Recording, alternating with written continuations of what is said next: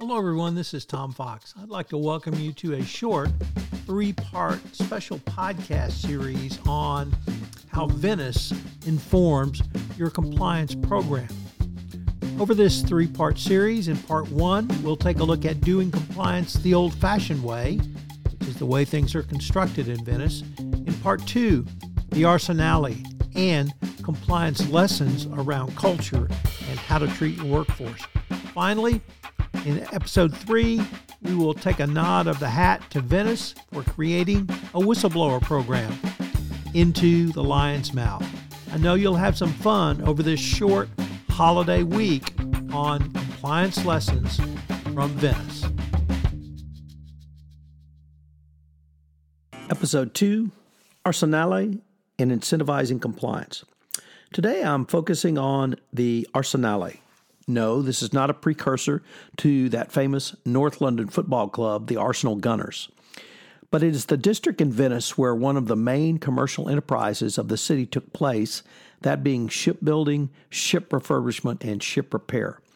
At one point, the Arsenale employed almost 10% of the city's workforce, or over 12,000 people. This was in the mid 1200s to the mid 1400s, when Venice was at or near the height of its trading and financial power. The Arsenale developed the first production line for the building of ships, when of course it was all done by hand. The equipment developed to drag ships up on shore and repair was simply amazing. Appropriately, now the Arsenale is now a an Italian and NATO naval facility. I also picked up some interesting compliance insights in learning more about the Arsenale.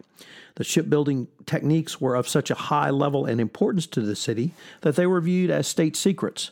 To protect against the loss of such valuable intellectual property, the Venetian fathers put a series of incentives and punishments that can help inform your best practices compliance program up to this day.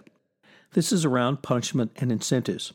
First and foremost, on the punishment side, Venice forbade any skilled worker from leaving the city to go to work at a neighboring city or a rival city, i.e., the first non compete and still widely used in corporate America today. Second was the punishment. If you were caught passing state secrets or secrets around the arsenale or of the arsenale, you were summarily executed only after excruciating torture. And while those specific techniques are not widely used in corporate America today, I'm sure there are some non enlightened corporate leaders who might like to reinstitute one or both of these practices. However, on the incentive side, there were several mechanisms the city of Venice used to help make the Arsenale workforce more loyal and desirous to stay in their jobs for the betterment of themselves and their city. The first was job security. The Arsenale was so busy for many years that layoffs were unheard of. If someone lost their job through injury or mishap or worse, they received enough compensation that they could live in the city. Finally, when a worker died, the company provided not only the funeral expenses, but would assist in taking care of the family through stipends or finding, finding other work for family members. This dual focus on keeping the state secrets of shipbuilding and repair within the city of Venice reminded me of one of the points that representatives of the DOJ and SEC continually remind compliance practitioners about when discussing any best practices program, whether based upon the 10 hallmarks of an effective compliance program, articulation in a deferred prosecution agreement, or something else. They continually remind CCOs that any best practice should have both incentives and discipline as a part of your compliance program. Regarding disincentives, incentives for 2012 guidance is clear.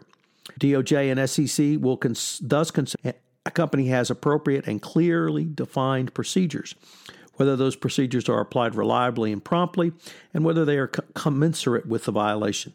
Many companies have found that publicizing disciplinary actions internally, where appropriate under local law, can have an important deterrent effect, demonstrating the unethical and unlawful actions and swift and sure consequences.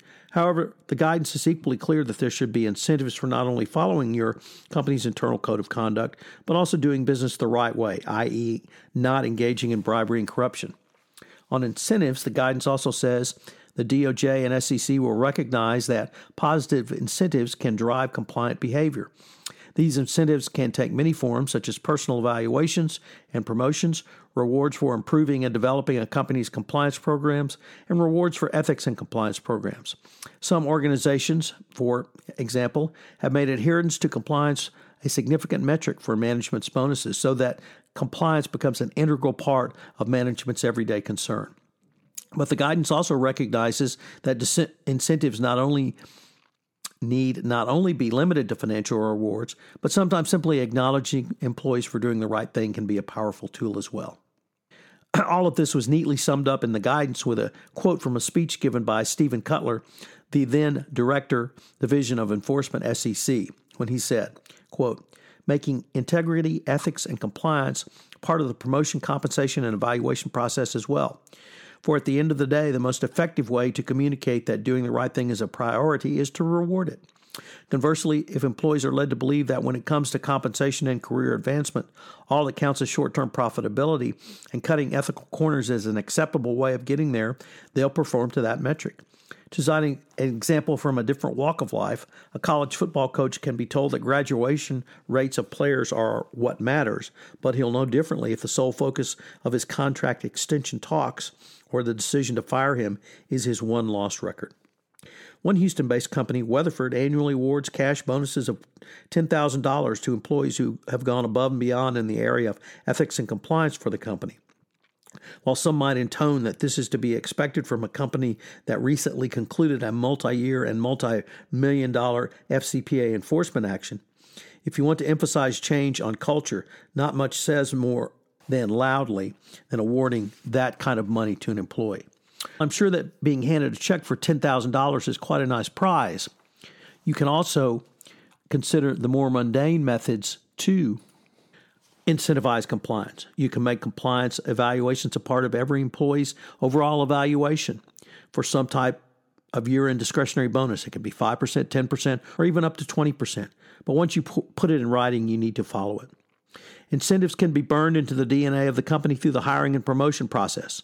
There should be compliance component to all senior management hires and promotions up to the august ranks within a company.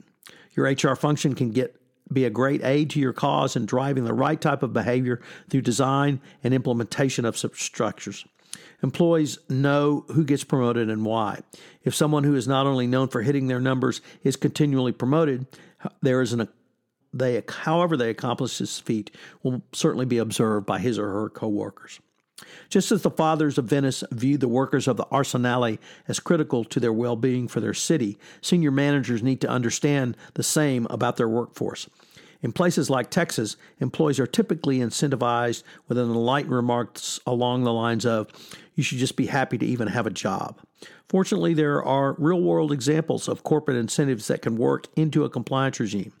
The city of Venice long ago showed that such incentives could help it maintain a commercial advantage.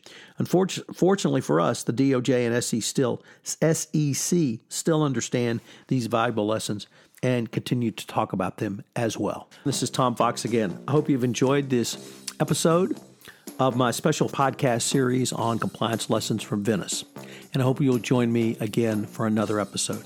I also hope you will subscribe to my podcast series wherever great podcasts are listened to. And a Compliance Lessons from Venice has been a, a special presentation of the Compliance Podcast Network. This is Tom Fox again. I hope you've enjoyed this episode of the special three part series on compliance lessons from Venice. I hope you will join us again. Hope you'll join us tomorrow for our concluding episode where we honor Venice for starting the modern whistleblower program with Into the Lion's Mouth.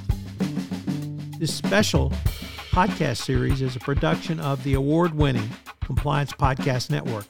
If you've enjoyed this episode, I hope you'll subscribe, rate, and review wherever great podcasts are listened to. Thanks so much for listening, and I hope you'll join us tomorrow and that you'll have a happy and safe Thanksgiving.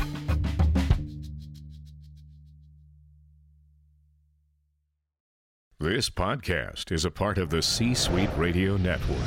For more top business podcasts, visit c-suiteradio.com.